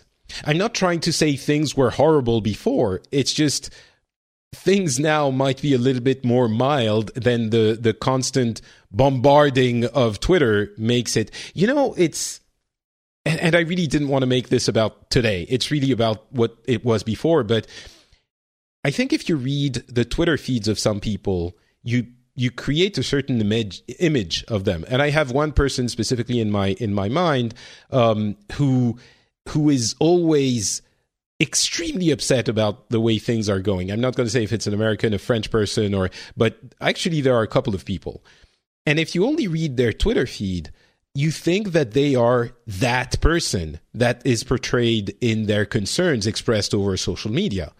And then you meet them and they're a normal person. Mm. You know? And and I do think that this is the kind of things that we're learning to deal with and that we're learning to understand. And I have a, a, a an analogy that's coming to me that has nothing to do with any of this, but I think that will speak to some people. And it has to, ga- to do, as usual, with video games um, and with World of Warcraft, um, which again might speak to a lot of people because a, a large part of the audience knows that game.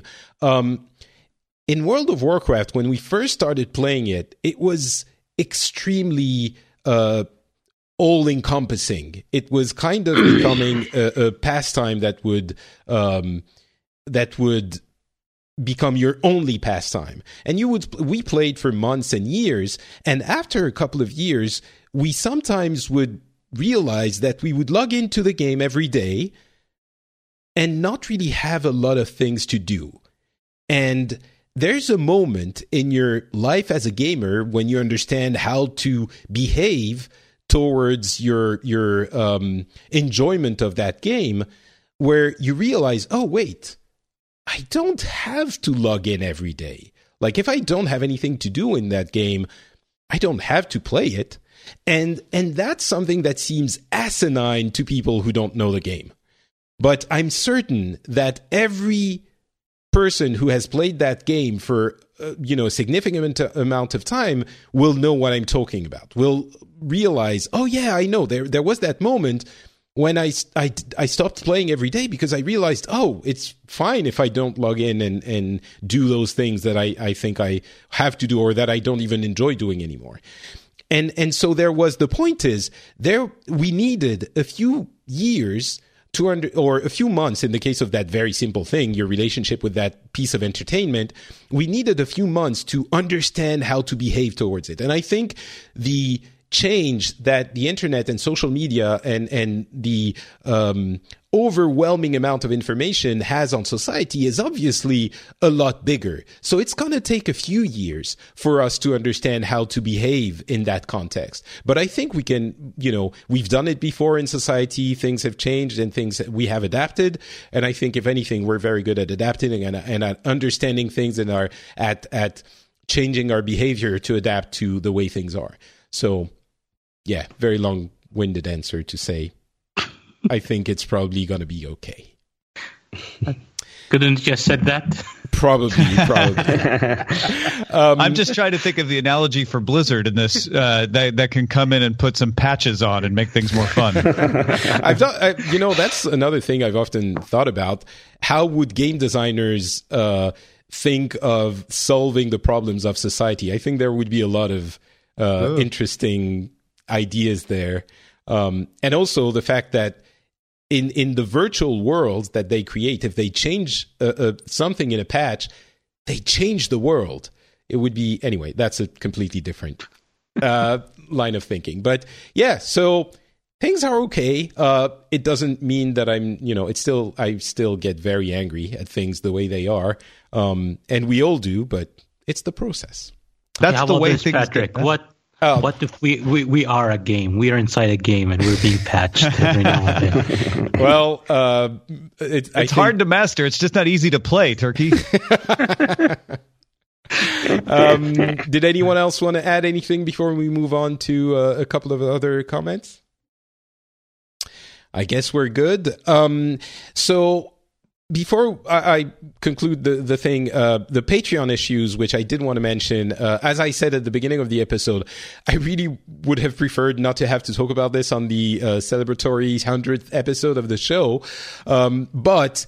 Patreon has announced a couple of days ago that they are changing the structure of fees and uh, how they are charged in their system. Um, and it, it's been a very controversial at this stage it's it's they said they were going to do it it's not been implemented yet the core issue is that they're shifting they're they're changing the fees and shifting them to patrons rather than creators um, there there's a lot of speculation around it. I'm not going to get into it. Who, why they're doing what. I personally, I have a certain trust in the company, so I don't think there there's malicious intent uh, behind that decision. But regardless, whatever you believe, you're entitled to that. Um, but the issue is they are uh, putting a significant charge for fees on um, create uh, on patrons and uh, separating every individual pledge, which creates a result of madness that is uh, upsetting a lot of people.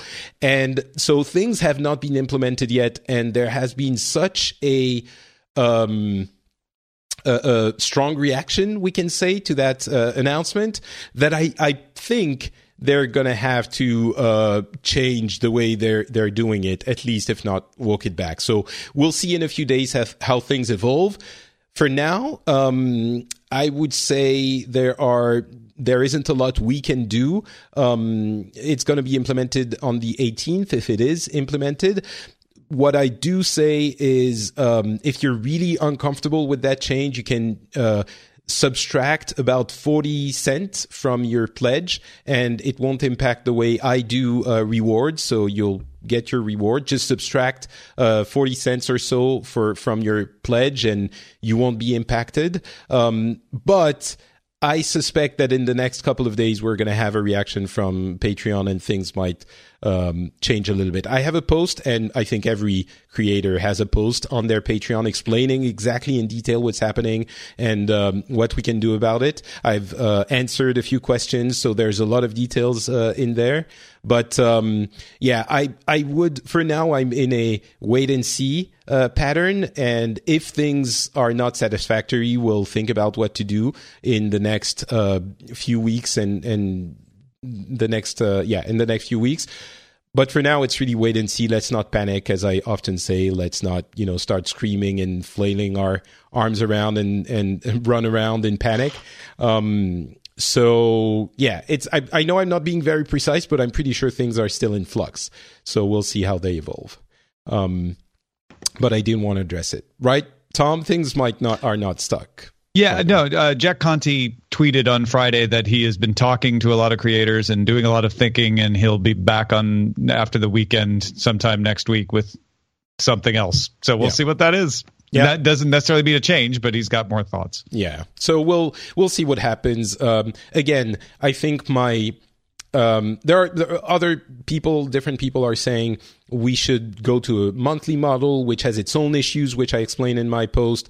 Um, I really think for me, the, the best way to approach this is to subtract. If you, I mean, don't do it yet, maybe, but uh, um, subtract 40 cents or so from your pledge, 40 to 50 cents um, from your pledge even at the one dollar. And the one dollar thing is the is the issue. Well, you can't go below a dollar. Yeah. So what you could do there as an alternative is to say up your pledge to two dollars with a maximum per month. Right. So that if Which, if Patrick does more than one episode in a month, you'd only get charged the two dollars uh, otherwise, there's really not a whole lot of other options. Yeah, which has its own set of issues uh, for a number of reasons. So anyway, yeah, you don't always do more than one episode a month.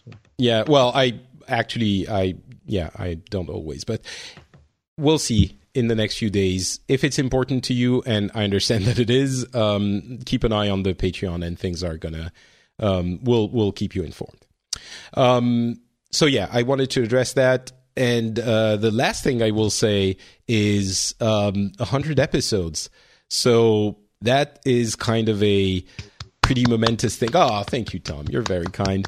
Um, you know, this show is it's it's very special to me. Um, it's a difficult show to put together, probably the most difficult show that I do, um, and it's not a show for for everyone. Um, the audience is not enormous.